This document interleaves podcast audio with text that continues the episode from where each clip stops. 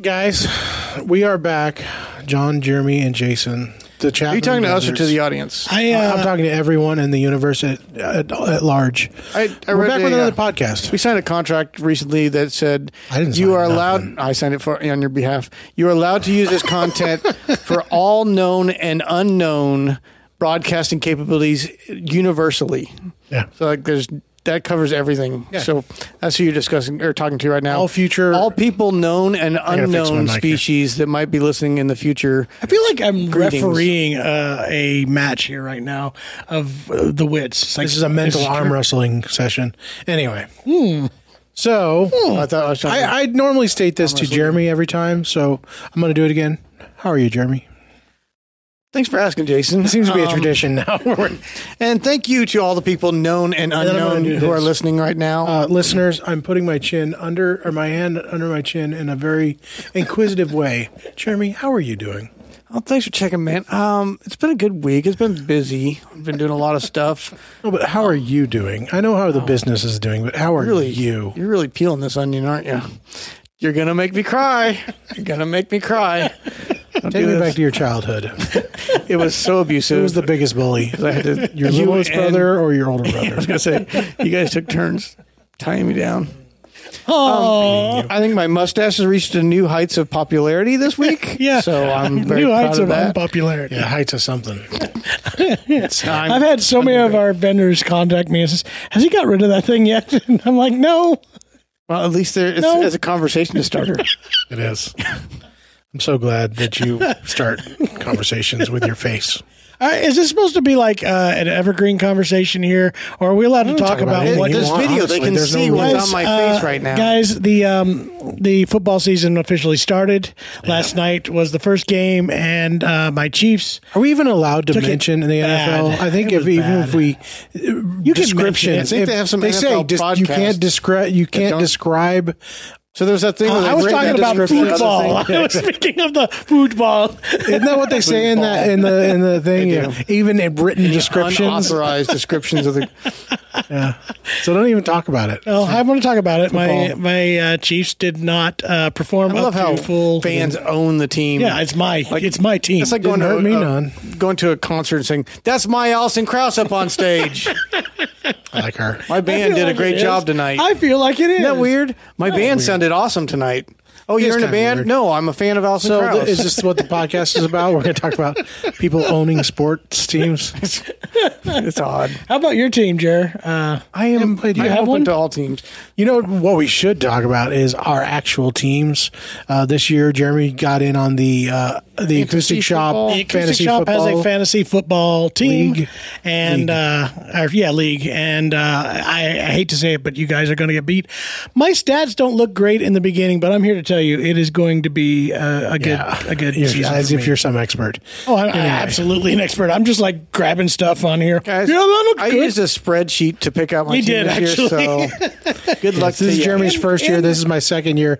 I came in last last year, so if I come where in the middle this year, oh, Jeremy I'll will be, be, the winner. one to be the last one today. This Money time. ball is happening right now. No, I think it's our social media coordinator who uh, didn't even show up for the draft. I think she might come, auto draft She's going to come in first. Yeah, probably an automatic. Hey, another really more important thing we we reached a new milestone on YouTube: two, uh, twenty thousand subscribers and five million views. Now you're really guys. getting away from awesome. Evergreen. Yeah. Yeah, Well, that, this will show you the progress we've made since there. If you look now, it's probably one billion. yeah obviously. anyway, All right, what are we talking about today, that, guys? that's that. That wraps up our newsreel portion of the podcast. Jason, how are you? What's Oh, thank you. been going on in your I, life? I, well, I, it's been tough. What keeps you Uh, up when at I was a little kid, uh, my middle older brother used to bully me. Does he still do that? Yes, he does. Oh, you all deserve it. Yes, and he has a weird. All right, shut up, mustache. idiot. Let's start this podcast. All right, on to the podcast. Thank you for that interlude. I, I'm doing this a lot with my chin. You know what that reminds me of? I think it's because I'm tired. heavy. I, I stayed up late last night. I reintroduced, uh, or I introduced my uh, kids to Napoleon Dynamite, where she has her. slowly up under your chin. That was my favorite scene right Yeah, there. where this is an audio medium. So as uh, if you guys Uncle remember the Rico, movie, Uncle Rico was getting his photo uh, taken. In case you guys uh, don't what remember was her name? I can't remember. I can't remember either. She had puffy sleeves though. Yeah, she had puffy sleeves and a side ponytail, and she made boondoggles. Good stuff. anyway, My kids quote that now all sure they the do. time. We the did purpose too. that all whole they movie. do. that's all that movie's good for is quotable quotes. My head's very hot. All right. Yes. Okay.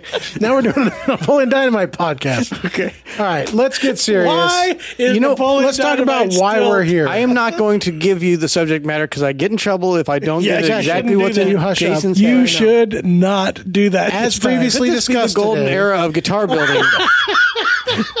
Is it Jeremy? Is it? Is this the golden era of banjos? No. All right. For reference, that was a previous podcast you can go back and listen to if you're new to the podcast. Jeremy and me got in a bit of a tussle on air, and it got a little heated. That was, Would you say you that were was serious? bickering? That was Because that was some real. Who was bullying who? You, you, you got angry, and you. What is this podcast about, Jason? Is this a golden era of podcasts? No. Um, as previously discussed, um, we get this question asked a lot, and I always want to answer. it. And this gives us an opportunity to reminisce and also look to the future. We get asked a lot. Um, what's harder, running a music store, empire, or, Empire. or or a bluegrass band, empire? Empire. A family bluegrass We're gonna band. we're gonna answer that question right after this. I can't wait to find out the answer. Take me away, cause I can be the way. Let somebody was letting go and I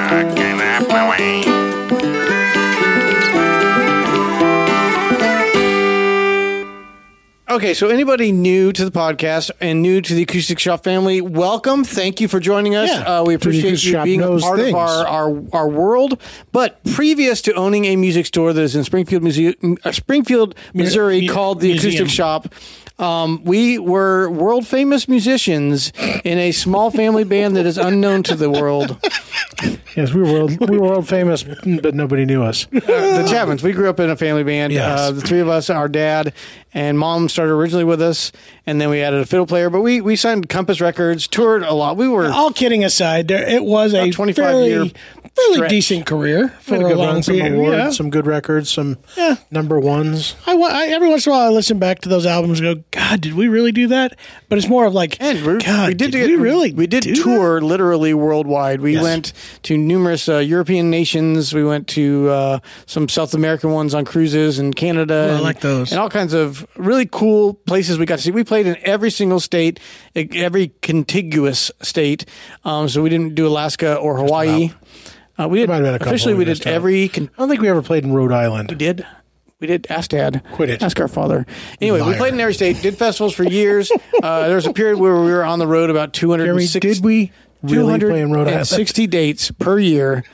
I'm gonna start another Or not fight. dates. We were on the road 260 days a year. So yeah, a long, long history of playing music. And And the thing about having a bluegrass band is you it is running your own business because there isn't this uh, uh, uh, yeah, we don't have an entourage of managers and agents and uh, marketing people. We pretty much did everything ourselves. We had one or two agents at short intervals that never truly worked out. So we pretty much ran the business as we do run this business ourselves. So there are some some similarities, but there's also some complete differences. Um, Yeah. the biggest difference I come to when people ask me that question is uh, we didn't really run it as a business when we were a band. It was a very it was a very weekend warrior except calls. Um, you know, when we were dad was booking us for the most part. So I mean, he did make calls through the week, but we I think I take that. I take a little bit of exception to that. I think it was a you would business. because you didn't do anything. No, no. I, I think it was a business. It was just though like more like uh, a fledgling business. That this it was there. It wasn't quite as structured as what we have now. that's what I'm burp in the what I mic. Mean. No, I didn't. I heard a burp. I think I cleared my throat. But thank you. No, I could have muted that. Let's take this, all right. you know, a, a step back, and I don't, like I said, I'm not arguing with you just to argue with you, but think of uh, also a lot of the acts and bands that we still see to this day, and the level of business that they run it at. Or some of those run it at the level that we did, and then there's also the level of business business. I'm going to take a step back and st- love our I'm going to take a step back from your step back. How many steps are we taking? and we're going. You, you Take I'm gonna one need- step I'm gonna forward, you get two steps back. I'm going to need a uh, a pair of binoculars song? to Opposites attract. discussion. That's essentially what Jeremy's saying is opposites attract. Um, but anyway, I agree with you. Yes, um, compared to other bands, it was running as a business. But that's my other point that I was going to make. Sorry, my phone, my watch almost came off. Um, is when blue, uh, bands aren't run as businesses, and that was another point For that I was going to make yes. for most people, for ninety percent of the people, and that's what we did the same way until we learned as we grew older that you have to run it as a business. Toward the end, we were starting to run it as a business, and I think that played into this business. There's so many businesses right There's now. so many That businesses. sentence included. as a business, as a business. But um, now you now you ruined everything I was saying. I I got your hate point. Yeah, that. that I think industry wide musicians in general, it's probably an overgeneralization that artists in general don't make their their Artists their own general. best management or business decisions. And it's not just artists, athletes. I've read stories about some of these football players that have zero sense of how to run their finances, and they burn through more than they're making. But then you have others that they they diversify. Even your favorite Kansas City Chief uh, football player, he's buying like 60 Whataburgers in Kansas City, and he's diversifying. And he's they say he's got a really good business mind. But there's so many that don't think outside of, hey, I'm an athlete, I'm paid to catch this football. Can football. I take a pause here, real quick? Let's take a step for, back. for these. Yeah, but a step back for uh, you uh, first time listeners, or even just a few time listeners to the podcast. There will be very few conversations where Jeremy doesn't go. Even football players and football players do this. Football players. Either- do I'd this. like to use the Football or football alcohol. analogy to illustrate John's point.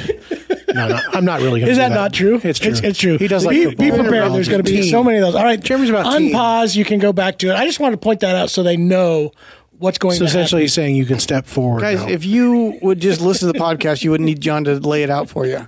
You come to that conclusion on your own. were you done? I think in general, what your point was is that uh, musicians they they want to learn how to play music. They love performing in front of people, but none of them really think or even probably had any business experience prior to that. So it's just kind of like, here, let's throw this person into this pool and say, go make a living, and that's why a lot of, aren't very successful. It's got to be some sort of I, maybe a physical difference in in uh, musicians, and maybe we're not very good musicians that way. Right we're brain, better left being, brain. That's probably We're probably better of at it being was. business people. I don't know if it's that. I'm just joking about that, but I think it's uh, it's a learned trait because I'm running into that now. I'm we we we kind of are starting to interact with artists and uh, online contributors. And ninety percent of them we deal with are very irresponsible and They're not watching unorganized. right now. What? I hope they're not watching right now. Uh, I'm not naming names, but I'm just saying we've we've interacted with other other YouTube celebrities and other artists and trying to collaborate with these people and man it's hard to get them on a schedule and commit things and and and you know have things happen on a regular basis with them because they're just so scattered and I don't know And if I'm it's sure that maybe it's there's I'm sure there's levels of this it. that we're like you mentioned earlier that yeah we were at at a level, but when you think of how we operate this business compared to like a Goldman Sachs or something, Oh, we're not even there. like We're we have terrible no businessmen. business We're sense at all. businessmen. Like and and I think that's on the road when we were touring, we were kind of that intermediate one because there there are the Thile's and the Bela Flecks and those guys that are much better musicians than just about anyone on the planet and are very good at knowing how to run a business and run it like a business. Um, we Well, talked to Kristen Scott about how they do that. They they diversified and they do the teaching, they do camps, they do books, they do the the touring. So there's to interrupt levels. you which I'm going to do right now Please do. um, you said Chris Thile. Those guys are. I think the difference with those guys is they're smart enough to know that they can't be the businessman, and are they get and they practice up and they spend all their efforts into becoming incredible musicians, and the business sense comes after that with with their help of a of a good manager and a good agent. Um, but that was just my a caveat to what you were talking about. I think there's certain levels of musicians that know that they're going to be good enough and and and go that direction where they work hard, like Sierra Hull, I, may be a great businesswoman. I don't know that, but um, she does have a great team behind her. I know that, and she's an incredible musician. So I'm assuming she spends all of her time practicing. I do, I do find I, I get your point there, but I think at least the management that we've dealt with, you still have to be pretty involved in telling them what you want them to do. You, you need to be on the phone with him telling me I wanted to go this direction, or I like I'm sure when he worked on the Prairie Home Companion, it was a hey, let's have this conversation, or uh, I don't. There's just n- numerous examples of that where you have to guide them daily. And Vincent's another great example. Very business minded. Rhonda Vincent. These guys have a plan, and even if they have a team around them, they're orchestrating the entire thing. They're not just kind of saying, "Hey guys, go make me famous and, and put the money in my account when you're done." Yeah. So There are those guys that are great businessmen and women. I think it's officially been uh, secured in, uh, like I said, it's a generalization, but art, art type of people, their brains work in a different direction. and this is Artsy-fartsy, I artsy, yes, is what artsy you're fartsy looking people.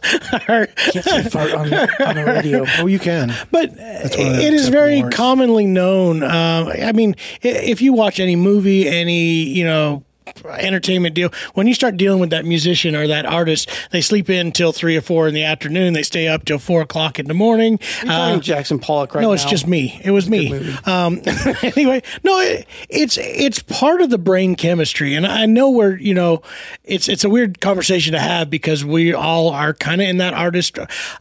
I'm definitely built more of that, and it's hard to get myself on a work ethic. I recognize it. If I didn't have these two on my butt all the time, I probably wouldn't get That's half the butt. amount That of is one stuff. word you can't say on shoot. podcasts is Uh, butt. if I didn't have them on my rear end, delay, please. uh, I wouldn't want to. I was one of those people when we were touring, when we were doing uh, this, you know, that lifestyle. I was the three, four in the morning person and didn't get up till one in the afternoon. Uh, it was, you know, and I played We, music. we were we were acutely I- aware of the fact that you weren't working. on show up at the festival the time. on two minutes before the sta- uh, Yeah. the set would go. All right, guys, where's my guitar? Yeah, I- that was his. that's Why is this not tuned? no. It's not quite the truth, but I get what you're saying there, and I, I've worked with other artists, and uh, there is this uh, this artist brain of of you know they don't think about things in that aspect, and the ones that do maybe are the ones that are even more successful. But I can't say that as a as a as a fact either, because there's tons of those kinds of artists that that find a good team around them and to get them to that point. So I worked with. Uh, I got a student who had a, uh, a very successful um, uh, marketing company, and he would always talk about it as the creatives uh, that he had to hire. And for those creatives, he had to have people to kind of keep them in line. You have to have those creatives, but you have to have the other people, you know, in the right places in order to keep that stuff going. Are you saying that me and Jason are uncreative? That's exactly what I'm trying to say. Um, I mean, it was to pretty. you It's pretty line. obvious. Listen to your listen to your playing. Wait for it. I Wait for it. yeah, hold hold for laughs. Anyway. I already had them. but going back to my point, I think, and uh, this goes plays into both those points. I think it's a learned trait for us because, um, I- as much as you say we ran the business, the band as a business, we uh, played a whole lot of Halo during the week, and I don't know if it's because I had no children or uh, Yes. responsibilities, but also Yes. didn't. I didn't. I didn't think of the business that much during the week. We made one or two phone calls. We edited a couple of videos, put them out on YouTube, and then played Halo until five. I think in the we morning. confessed to all this on our very first podcast. Go check that out, episode one with Alan Bartram, where we talked about when we went to Nashville, we would just goof off, go golfing, just play around. Yet Alan had that mindset of, hey, you know, this is kind of what I chose as a career. Let me do something to, to make it happen. He also not a creative. let me put let me let me put a little structure to this and ask you guys questions uh, on this stuff too because I Please haven't- do. You're the host. Um, what at what point did you realize that we have to run this as a business? Um, Which one? The s- the band? band. uh, well, no, uh, the, the the the music store as a business. I, uh, to be honest with you, and I'm going to be candid with the folks on the radio. When this came about, this was mostly a Jeremy and somewhat John idea, but the business side of it, Jeremy was talking about. And I, the beginning of this business, I thought of it as a band situation where it would be supplemental income that we did. Um, I was still working a full time job at the time and playing music. And Jeremy came up with the idea, and I thought, well, there's a need for a music store, but I don't ever see it being beyond a, a you know, 20 hour a week paycheck until a certain point where I realized, wait, this is a business, and we can kind of rely on this as income for our family. And you know, I was probably what four or five years into it before I came on full time, but I realized that it could support our families. At what point did you guys realize that this could be a full time gig. I don't think it. I, I guarantee you. Uh, you know, again, if we're having confession time here, uh, you know, I think me and Jeremy originally the whole point of this business was when we started it was to supplement the lesson income which we had uh, begun began to rely on. It was And we were still touring pretty good at that Yeah, we were well. touring quite a bit, and the lessons d- during the week we would be out on the road for you know Thursday, Friday, Saturday, uh, get back home Sunday, and then Monday, Tuesday, Wednesday was lesson time, and we had a pretty good business uh, going with that. The store started. Uh, do we want to go into that the the entire reason why we started the store and how it all came Can you about? keep a condensed version? I'll give you the cliff notes. All right, here's the deal. Uh, me and Jeremy were teaching. Uh, I had close to 40, 45 students. You were pretty close to that, I would say. About 30. Yeah, and we had that the the business that the music store that was in the location where we're at right now told us on a November first that he was closing on Black Friday, which would have gave us about three and a half weeks uh, to finish out. And after that, we were both going, well, I got to keep teaching. I got all these students. This is a pretty good income. Um, so we're trying to figure that out. None of the other stores wanted to do it. So we contacted the place that owned the lady who owned the building and said, can we just rent the lesson studio side of it. We did that, got a good price on it. We did it for all of a month before we got a phone call from her that said, "Would you be interested in renting the entire building for only about two or three hundred dollars, if I remember right, more than what we were paying for that? You can have the whole thing." And we were just like, "Well, let's run the numbers because." We knew we were paying so much to make that business work. We knew we were going to pay our studio rent of our lessons into the business to pay for the rent of the building. Um, and we were like, well, if we just sell strings, a few extras, this kind of stuff, we should be able to make that all happen. That, you know, turned into us just dumping our money back into it. Every dollar that we got in went right back into inventory. Uh, we had less than $10,000 complete to make the entire thing happen. And that was a remodel, everything uh, to do the entire store. So I think we ended up having like $3,000 worth of inventory, which for a music store is pretty dismal. Um, that said, that's how it all grew. So that first initial thought for us, for the music store, at least for me, was we can grow this into something. Hopefully, we sell some instruments. We, you know, do this business, and it'll be good secondary income to that. But it depended on the lesson business. So yeah, now that we've got the cliff notes, brought it up to speed on starting the business. Um, to get to your question, I don't think any of us were really thinking of it in business terms at that point because we were. I remember thinking, boy, if if we do this, I'll have all day long because we, we remember being in the store before us, and there'd be a lot of dead time in the store where not much was going on. I'd be like, I can be getting on the phone and calling festivals and booking too. So I'll be I'll be in the shop during the day, and if it's slow, I'll book some more shows for the band. And wasn't really thinking of the music store as a full business. Um, in fact, we weren't taking paychecks the first three years. We didn't pay ourselves for any time we worked in it. It was just all that money that we would make. We'd buy more inventory, and we would just use the lesson money to uh, basically pay our uh, lesson money and touring money as our uh, income as a family. Um, but then, as it started to grow, I we had some really good uh, customers right off the back, uh, right off the bat. Eric Pauly was one. He recommended we get with Score, which is like your local um, advice. is a free uh, program out there where Mentorship. mentorship, where a bunch of successful business owners have retired and now they offer their uh, advice and expertise on a volunteer basis with new startup businesses. So I went to that, got some really good advice, and read some books, and started to get get the bug of this. You know, if you're going to start a business, get systems in place, start building this thing, and, and see where it goes. And it, it just started to snowball from there, where we could see, hey, this is actually becoming a thing and more and more uh, feasible.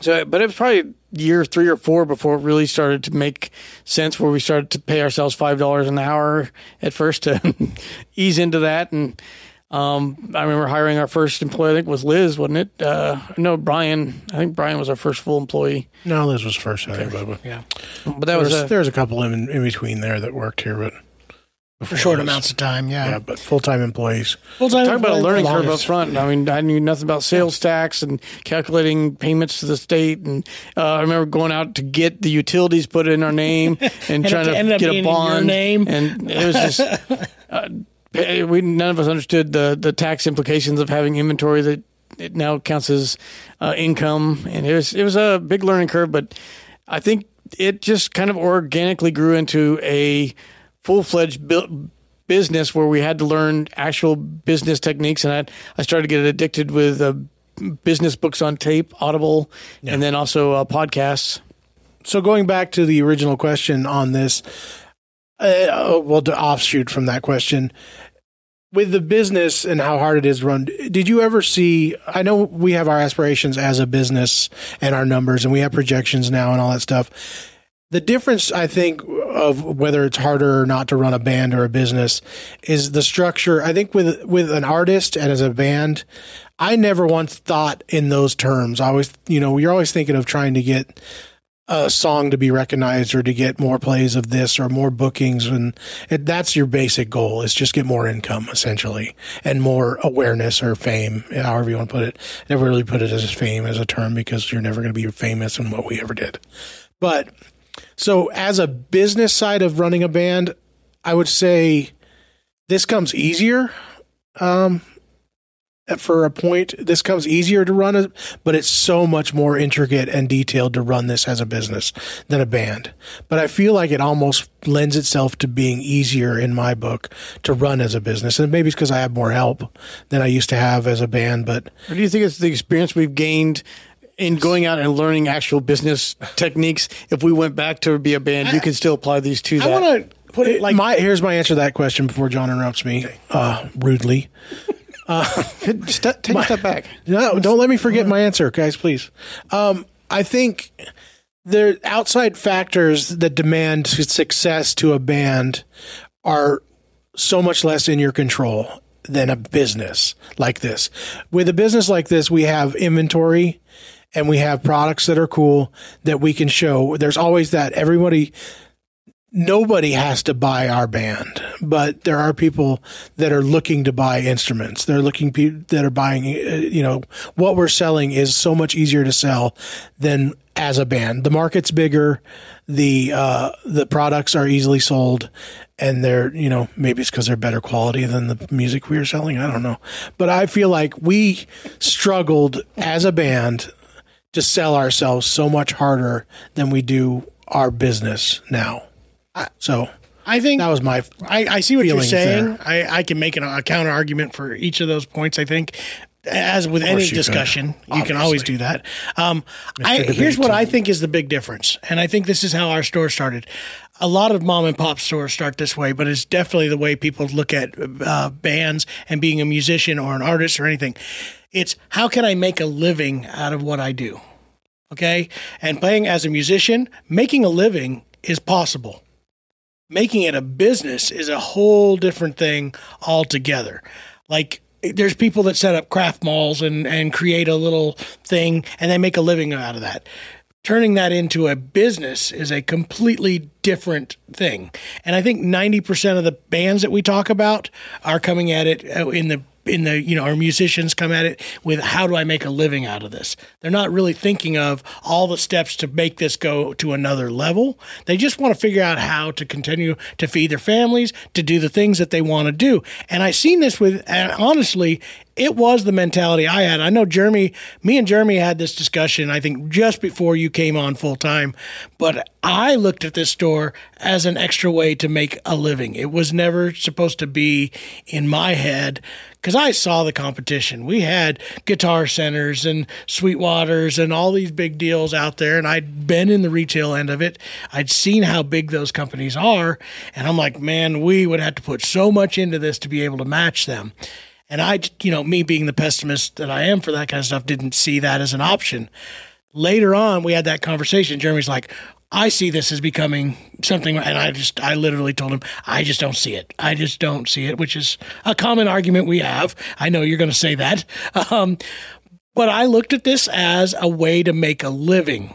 And I think that's a totally different deal. Once we looked at it as a business and started treating it like a business and started taking on more of the, the important, you know, aspects of inventory control and, you know, utilities and not just spending things because we need to do it and just you know, how do we get the next dollar to come in? It was, you know, forecasting and, and coming up with systems.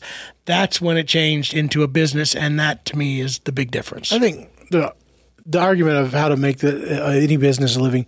I think that's the goal of every business in the end. I think is I understand what you're saying, but there's different levels to a living. Right now, we're trying to make a, a good living for our families and our employees' families. There, that is the main goal here. I don't think nobody's looking for fame here in this business. I think No. we're having fun. I, I, But- I didn't mean it in that yeah, way. I know. I get what you're saying, uh, but I think you see the difference that you're talking about between the, the startup businesses and our and uh, our mentality, and then the, even beyond that, the larger businesses like Sweetwater is um, the bigger picture, the perspective of it. Of I think they're all trying the to point I provide the best service and make the biggest uh, amount of of income for their families and their their employees' families, and the you know supply something. I think, Um, I, think I can almost pinpoint the moment that John and I had this conversation of, hey, this could actually be a legitimate business. And originally I was thinking about multi-location and if we're doing this well in Springfield, if we go to a bigger market and have different markets and just focus on acoustics. But it was that first year of going to the NAMM show as a retailer, not as a band, Yeah. and seeing the size and scope of the industry, sitting through some of the, the sessions and the seminars they were doing and thinking, whoa, this is a lot bigger than just a, you know, a, a local music shop. Like this is, the industry is enormous. And they, they have all the numbers of how much to spend every year in, in music industry, uh, purchases and the number of stores out there, the number of manufacturers. You just go to the drum section alone of that place and just like, I didn't realize the world. size of this. And that kind of goes back to that point I was talking to you about. There's this whole world of music, uh, of of music retail that's out there that's ready to be, you know, consumed. Whereas in music, you're really just kind of on your own island, making something that's completely uniquely your own. I think And those are. I think those aren't exclusively different from each other. I mean, we're we're using NAMM as an example of like the entire industry coming together. You could also pick, you know, Coachella as something as as a band showing up there and going, "Wow, look at the size of the music industry." Like they're, they're still we're we're in a very small niche of what we just talked about. There's tons of people that want to go watch these smaller concerts too, or go to these festivals. So the band still has that same opportunity to reach fans as we do to reach guitar buyers.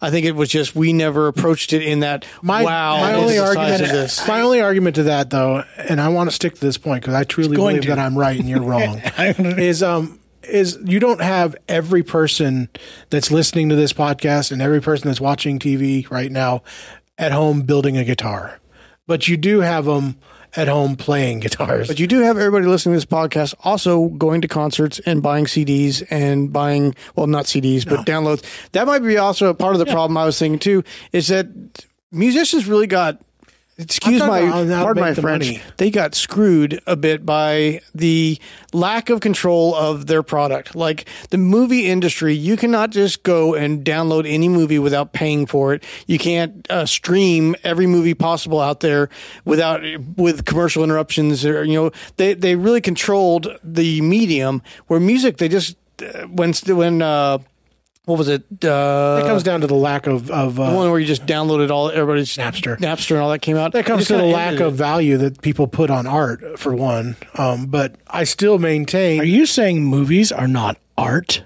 Um, there's still bad bad control on movies too. I mean, it's not like they're making their full amount, but um, I still maintain that the difference is you're talking about CD sales and stuff, and nobody ever made money off CD sales or uh, music sales unless you're at a certain level. Boys. Unless you're at a certain level, I'm talking about indie artists.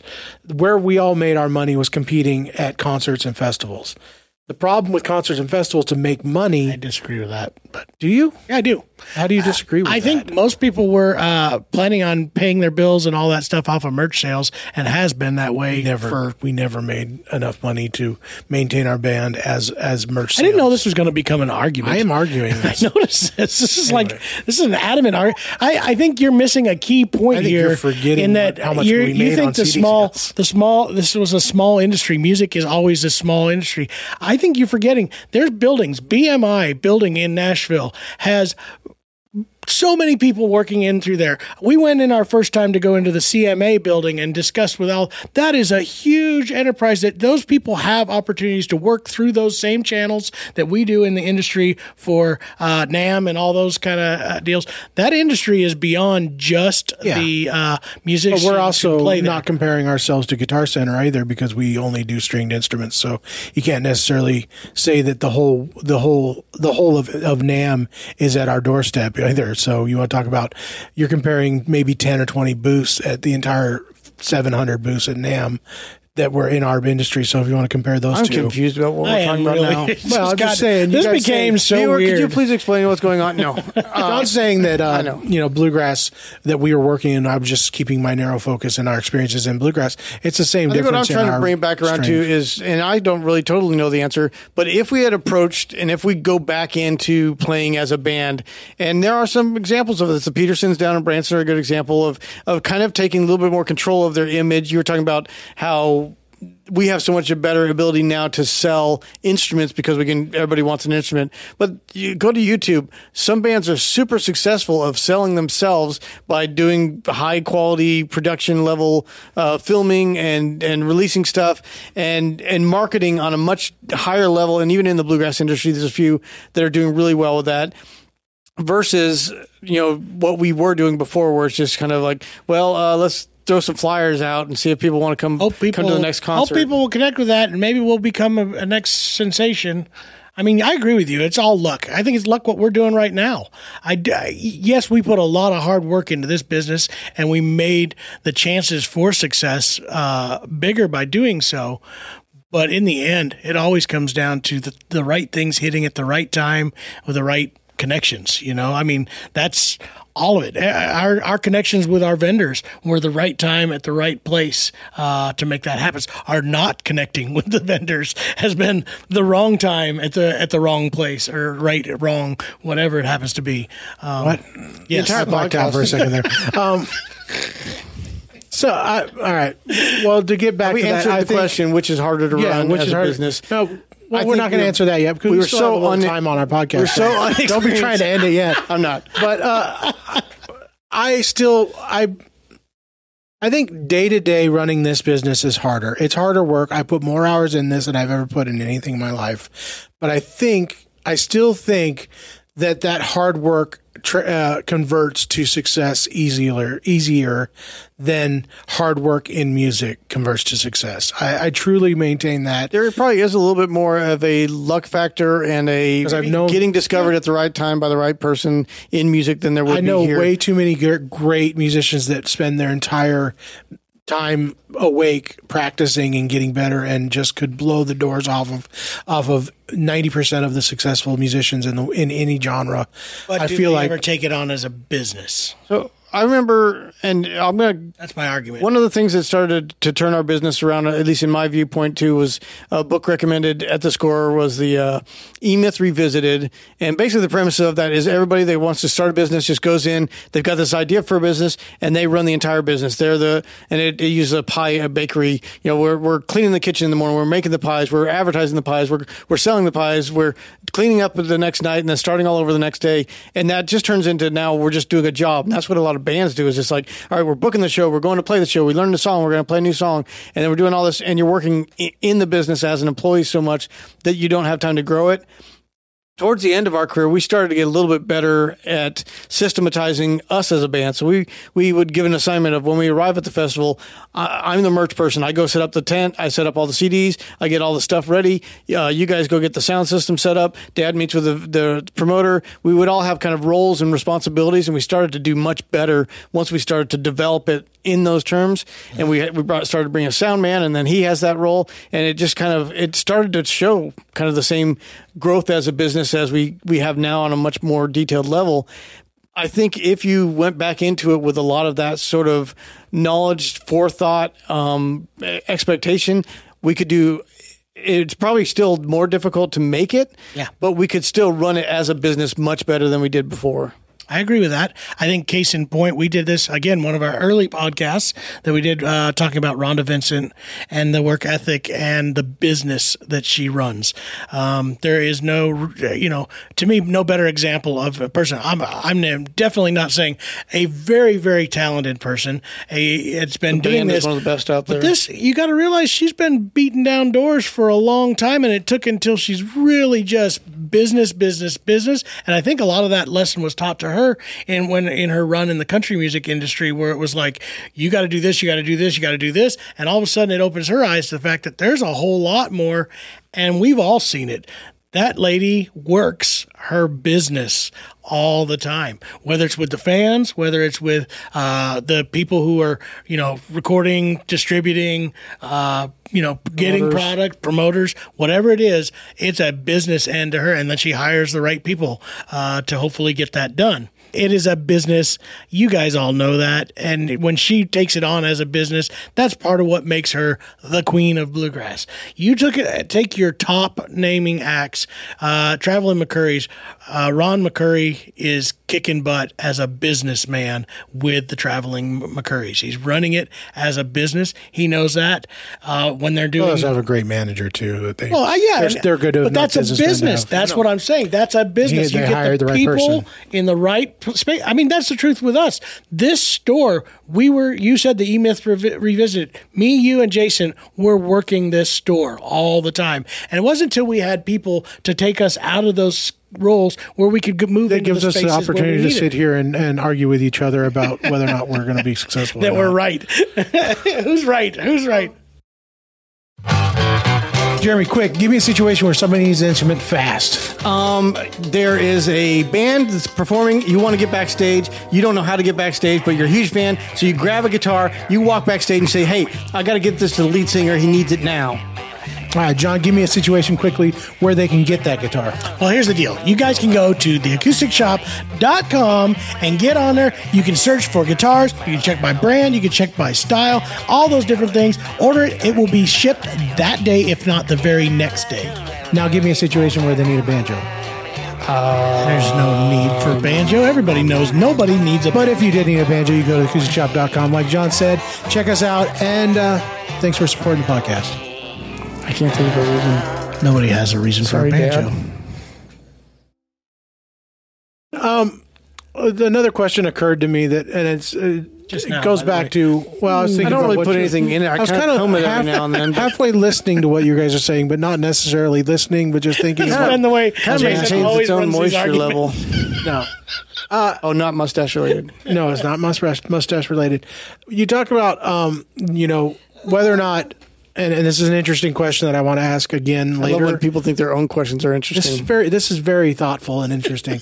I love listening. I'm going to keep your thought. Don't lose it because you're going to lose it. I love listening to it. radio shows and or t- TV like newscasts, and and the guests ask the question, and then they go, I'm forgetting. Great question." It's like, what are you in kindergarten? You got to be encouraged. You asked a good question, Jimmy. Go ahead. Do you see the H behind my right arm? Um, I knew you lost it, didn't you? Uh, no. Um, it's, it's about timing. So you talked about what we've learned as a business, but also I think it might be about timing our success because these things that we're we're able to do now that we're good at uh, marketing, obviously things like this, we're we're good at putting ourselves on channels like YouTube and stuff nowadays. Which brings up another good. Which brings timing of it all. Um, if we were to start the business from and the band from scratch on two different universes at the same time frames, do you think that would make yeah multiverse? We're going into this multiverse situation here. um, Thor, Bad. Do we have a bad Jason? Thor is our manager, Ja- and Jason. Spider Man is Dark. our uh, sound man. But uh, do you think that the the difference in success in the band would be that much of a difference? So if we say we're starting the Chapmans in 2010 ish as we started this business, and the the start of the you know YouTube revolution and all that stuff, the opening up of all this, the ability to make high quality content on the cheap. Do you think that would make that big of a difference in our business in music as it has in retail?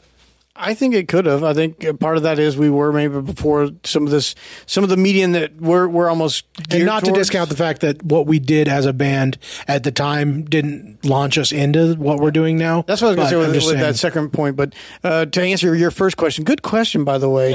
Um, I think, you know, we seem to be geared towards this sort of thing where we just like doing this. We were doing it, and that's what Alan talked about early on. Is we were doing a lot of this video footage before, but it just it, the the people weren't quite They weren't there there. as much. You know, Facebook was brand new, so people now we have eighty year olds it. on TikTok, whereas back in those days we had they wouldn't they didn't even know how to use a phone. They didn't know what a, they, they thought Facebook was a phone book. Am I right?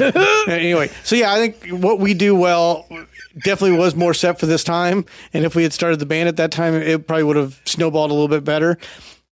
the second point, what you were kind of alluding to a little bit too, is I wouldn't say that the success we have in the store and with the media isn't related to all those years touring and playing and performing. Like we kind of have that performance. in multiple ways, lessons learned and the the, the audience. Just we yeah, we, we us. learned along the way that people want to be entertained. They want to get to know you on a personal level. If they just wanted to hear us play music, they would just buy the CD or, or do the download. They wouldn't come out to a concert to experience you as people. You know, when you go to see somebody, you want to feel like you know them and, and the banter in between songs. And we, we realized that real quickly. And that's basically what we just moved over into a totally different industry, into the retail, which I think gives us a bit of advantage because most retailers don't look at it that way. They're like, why would I get on YouTube? I got, I've got selling products, I've got people coming to my door wanting to know about which strings to use on their guitar. I don't, don't have time for that. Yeah. I don't have time for that. And, and they could look online if they want to find that somewhere else. It's not about that. People want to feel like they know you and and I have a personal like relationship. They do want to have that. Uh, it's. I, I, I want to pose. which I think was band related. What Yeah. gave us that? I want to pose two questions. Do you think part of this question, John. is uh, just maturity uh, and and the fact that we just don't care anymore? Inspiration, maybe? Definitely not. Definitely not maturity. I mean, Well, I mean, just being bills. older. I, so we talk about this. uh, We got There's all the difference in people, the experience and younger. maturity. Well, there's that, but it's also I don't know. This is we got the young guys that are over there in the sales department, and when the ca- camera turns on, they don't feel as comfortable with it. And part of that is just the fact that we've just done it so long, and and I'm also at the age now that I just don't. When you guys say mean things about me, I don't care. I have no, does- I have no embarrassment. Mustache. You think I care what you think? Yeah, exactly. I have no embarrassment switch anymore. Guys, I poop my pants on stage. I'm not scared of anything. All these years, any anything that could have happened in the public eye has happened. there you go. But so there's a little bit of that maturity going on, right? That, that Yeah, maturity just- says after that sentence. but also let's let's talk about this as Hey, we're just spouting a truths reason here. for what you know what's going on here. Every entrepreneur that I've learned to, to meet in the last ten years that we've started doing this, learned to that- meet them. Well, you know what I mean. That I've started to be around more because I was mostly around musicians. They're not entrepreneurs. You know, most of them they don't think of it that way. You talk to those guys who who have this business mind. They're looking for the next best business. And the idea always is here's what I did the last time and here's what I'm going to do next time that's going to be so much better Is what I learned from that. this is you know and they have that kind of mindset I and, I- have already got a few business ideas set. and you already got ideas of how you're going to beat it uh, beat it on the next one yeah i, I mean cutting some dead weight, if you know what I mean. no, I get you mean. There, it it's a combination of all those things. I think is what it's going to come down to. I think if we jumped into running a music store without without our years of playing and touring, we would just we would have closed year one or year two because we just we had no reason to be in it except that we love music and playing music and we took some of those lessons we had learned as a touring band and put those into practice on a retail level, which was kind of new to our industry. There, uh, Andertons, I think, kind of stumbled across that on their own side of the pond and has much bigger success than we do. But a lot of music uh, retail stores have no reason uh, they they don't get the connection of performance and selling a product. So the only reason we came across that, I think, was from our years of touring absolutely and then all those lessons we learned about you know being paying better attention to expenses and and road uh, living on the road and trying to make a living at it helped us be a little bit more organized in starting this business too so. Like i said uh, there's so many people that have great ideas and this is the same with music and starting their own business. If you think of all i've had friends that have done this uh, that started a new restaurant. They had this great recipe. They did this whole deal. We're going to make a billion dollars. This is going to be great. They learn how to do it but it doesn't grow any or it just doesn't even take off. It's that idea. It's like I've got this idea. It's going to happen. I'm going to throw this money at it, and things are just going to go. Think of most of our musician friends, most of the musicians that we've known through our entire lives. It's the same thing. I've learned how to do this. I'm going to throw everything at it, and this is going to turn out great.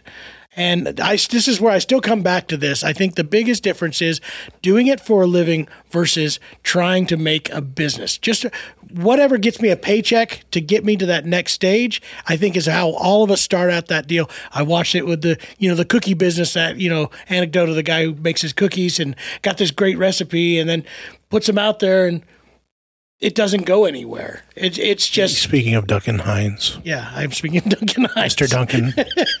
I was thinking it's the little elves. You, but you know what I'm talking about, right? And I, we've seen it with our musicians too. I, I've run across so many musicians, and they're just like, "Man, I'm going to put it out, and I'm going to put out my EP, and it's going to be great." maybe and that's then the I'm difference put you it were on talking about. Spotify, and it's all going to just blow up for me. working in your business versus working for your business. I mean, the problem with an artist is you're making the thing that you have to sell still. Yep. You You're the know, so that you can't be everything all at once. Um, so that's a great point. Um, Thank you. I'm glad we I got you to finally got stop one of going off on it. But I have another Before question. Jason goes and says something else, one thing John said about throwing money at it as a starting business, I think that's another good point. That if we hadn't struggled so much as a band, where you have to do every single thing in the business, we probably would have done like a lot of business owners and went and got like a three hundred thousand dollar business loan, bought all fancy furniture. And I've known some, we personally know some people in town that have done this, and they mm-hmm. spend a fortune on the most expensive furniture, and they they want a lounge where people can sit down and look at and and be comfortable, and then they buy the fixtures. And if you go, if you ever look to start a And they business, talk the- if you want to go buy slat wall and slat wall hooks, and you buy them all from like the source, you're paying so much money. Every slat wall hook's an eight dollar hook, and we bootstrapped everything. Like we built all our own fixtures. we went and found other stores that were closing and bought all their their slat wall and their slat wall hooks. started out with my uh, my wife's uncle's business who had gone out and they just had a storage shed full of stuff and the stuff had been sitting around for five or six years that nobody was using. But the other side of that, like I was going to say, is um, and- letting the uh, suppliers and the the dealership or the manufacturers dictate what you order. I mean, we were very diligent about. We will. We do not want thirty of that product. We just want two. Yeah. So there, yeah, there, there is some smartness coming there. One thing I was going to ask, and is this? I know this has made a difference in my mentality of whether or not I'm how much effort I put into this business versus when I was a musician. Is outside forces like responsibility, um, families. How much of a difference would that make? I mean, I fantasize about not having children every day, but if we were music, if we were still relying on love music, you kids. yeah, I love, I love too, you. Obviously, I, all, I even love his all kids. 60 of them. I love his kids more than he does. probably. You don't see them every day. um, if we were still musicians and relying on that as our full time income, would we be more success- successful because we're taking it more serious? Uh, Because I do know back in the day, I wasn't that serious. Uh, I wasn't that uh, live or Motivated? die uh, motivated on that on that income. I think just that was just money. more income to buy video I think the games. problem you're was saying was is that You you, were just harder. trying to make a living, not to try to make a business. That's what I'm just saying. Was the was the motiv- Is it the same with you guys? Did you feel a different kind of pressure Here's- and motivation? My wife had a decent job. That's what I was, gonna living off of Here's her. the problem. I think a lot of what you're saying, as far as motivated inspiration, is also about the people you surround yourself with. And in the industry, and I hate to, I, I'm, I don't want to get any flames and arrows here. Yeah, you're gonna get them. There's a lot of the. It's okay. I've got a wife with a good job. She makes a living. There's so lot I think that. we would have fell into that trap of saying, "Well, she's got to take care of the the expenses." And believe in in my, case, I would have found a wife with a good job. Sorry. But I think that would have been the case. Is that we would have fell into that same mentality that ninety percent of the touring musicians have. That my wife's keeping down the fort, and she's believing in my dream, where I can just go out there and make eke a living, and not enough to pay for all the expenses. It, it, it is become it has become kind of a badge of honor in the at least the bluegrass industry to say, yeah, my wife supports my habit. Secondary genre of music. I hear it all the time.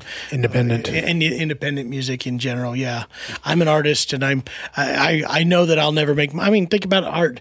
It's always how do you uh, how do you you know if you How do you make a million dollars in as an artist and fill the blank? Start with two. Yeah, I get it. I get what you're saying. So yeah, do there's such a that. good job thought. delivering punchlines. uh, you hear in the the man blank, walked across um, the street. Um, What's what's the the other deal with these bluegrass musicians? um, I think it's my kid. He's he's he's interrupting. podcasting here. Golly, speaking of kids, I hope that gets into something. So I guess it's about time we put a, a fine tooth bow, as I've said in the previous episodes, on this. Uh, and, and and I want to look at it a different angle. Um, Why not? We've We been talking all about the way through the external podcast. Let's start a new we've, angle. We've talked about external uh, Is forces this on the, the, golden business, era of guitar building? whether or not success is external or not. But I want to make it a little more focused on: is it harder to be a musician in a bluegrass band, or is it harder to be an owner of a music store? Day to day, which one did you find to be more difficult? Starting with John.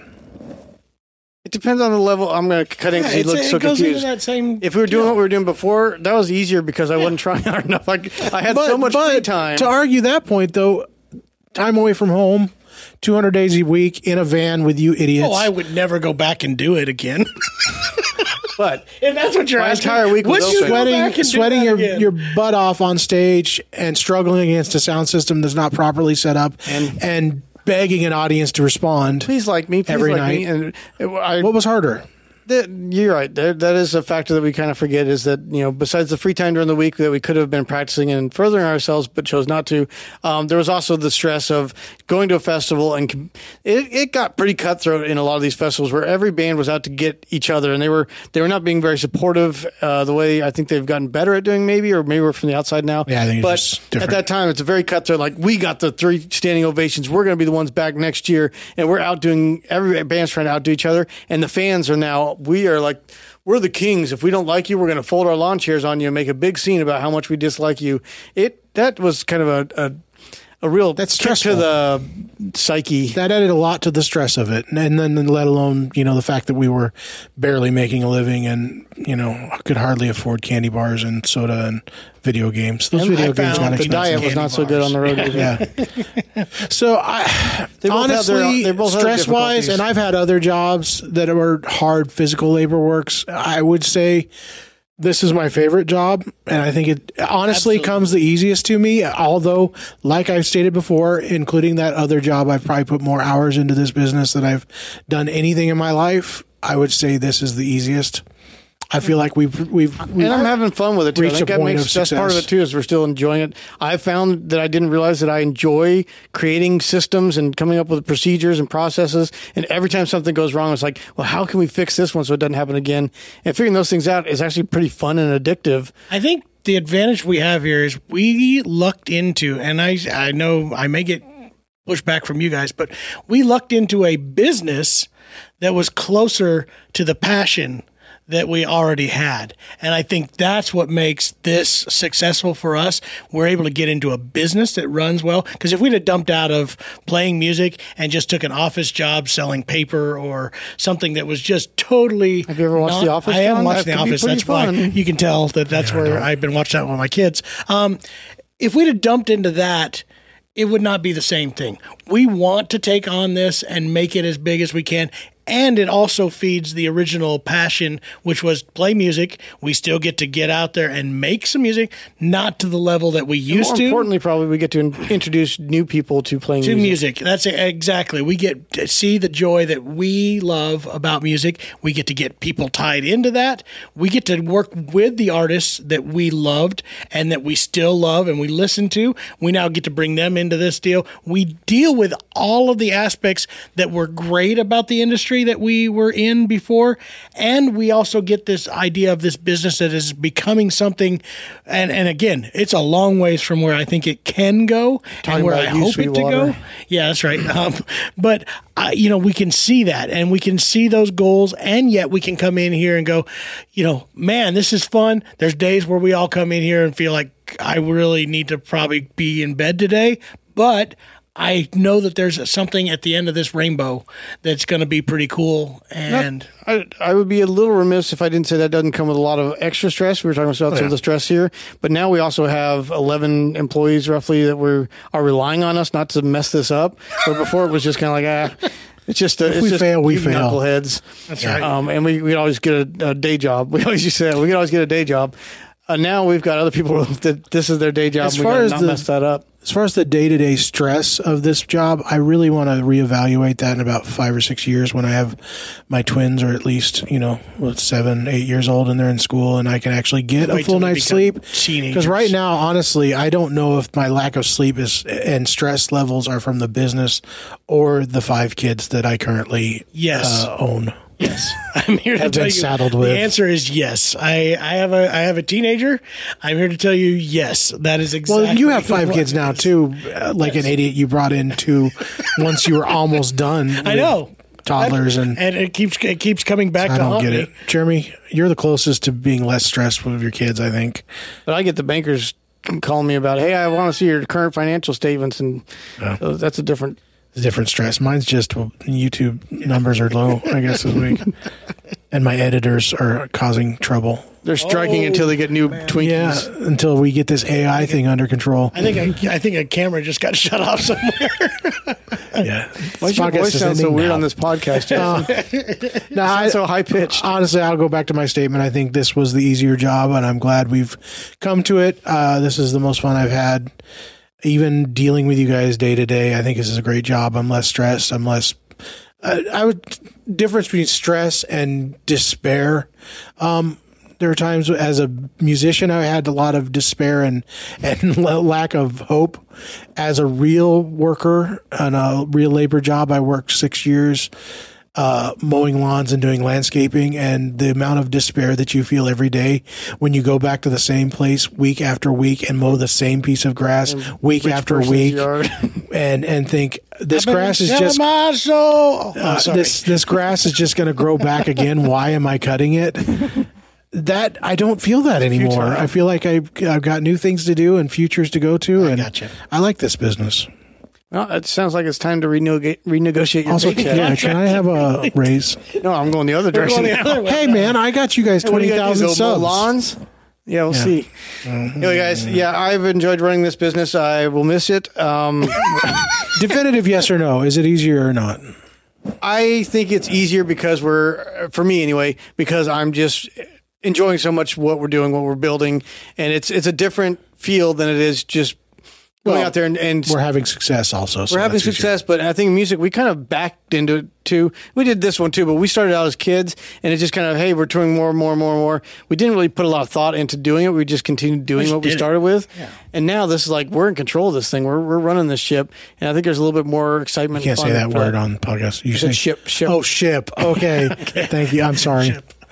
John, Uh, I'll be. I know I'll be the contrarian here. I will say my job was easier when we were playing as music. I'll agree with that. I just don't get because what is he doing now? I find that the job is a lot harder. I do actually find it to be more enjoyable. I do like the fact that it feels like every time I come into work, yes, there's a lot of stress. There's a lot of things that I'm trying to figure out and juggle and try to make happen and make people happy. But the fact is um, that when they come together and I have something that I can show for it, it's more enjoyable in the end. Uh, I I fully admit, and I said it before, when I was playing music full time, I did it just to get the next paycheck. Uh, it was not a business thought, and for me, that's what makes us different. Now I have something that I can be proud of. I can show, you know, this is something that my kids now all of a sudden they are old enough to start going, dude, dad, this is like a business. Um, and that is pretty cool. That is an awesome thing to be able to, to share with somebody, you know? So I've already stated Yeah, that I I think it's easier. One thing that I, I hate to go back to the other one, but let's not discount playing music either because we that- talk about coolness factor, going to festivals and having top. No, I billing love touring, being on a billboard, easier. going to a theater, and it's just like featuring the. You know what's sick about out. me is I almost like the harder aspects of touring. Like my dream would be to have a, a date every night for three months, and we tear. My thrill was not even playing. When we were playing music on stage, it was fun, and I like playing music.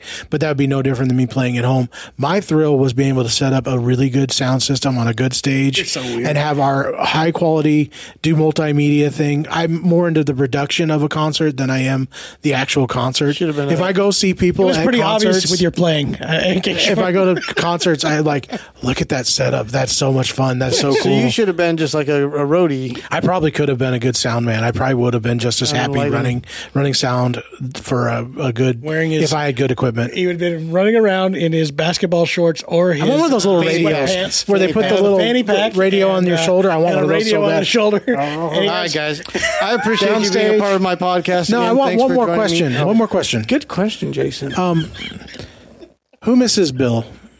I Now, miss. that's that's one factor. Guys, and not- how do we get Bill into the business? I See him- we Bill see him four here. days a week. I see here. him. I don't because I'm over in this what are office. we He's over do next door. If we got him involved in this business, who's going to watch the kids? Papa Bill. I like when he when he's next door and none of us are visiting him. He just walks over here and sits down in my office and goes, "Hey, how's it going?" Yeah, he'll make his rounds through the office once a week, and he's walks through my office while saying, "How's it going, uh, the kids?" And as, as he's making his way out the door, I think we need to make Bill part of this. I Uh, would we need a we need a make it part of segment on podcast. YouTube. We should have him as a guest. he that'd be good. should be here. He's going to be a future guest. Papa Bill. For those of you who don't know the Chapman's history, Bill, our dad, is currently teaching at the shop, but he was the banjo player in the Chapman's for the entirety of it. and uh, history buff that would educate us on every Yes. site we ever performed. and and the star of what's Bill wearing? That was something that was popular. We should start that See, we did up. fun stuff back then. Anyway, well, we have an answer to our question. It's a two yeses and a no. Jason, that was a good question. Two yeses and a maybe. I didn't like it. Yeah. Well, stay tuned as we Felt uh, we argued for us. the acoustic shoppe knows things. Uh, next week it'll be uh, a person, people. It'll be a people. Okay.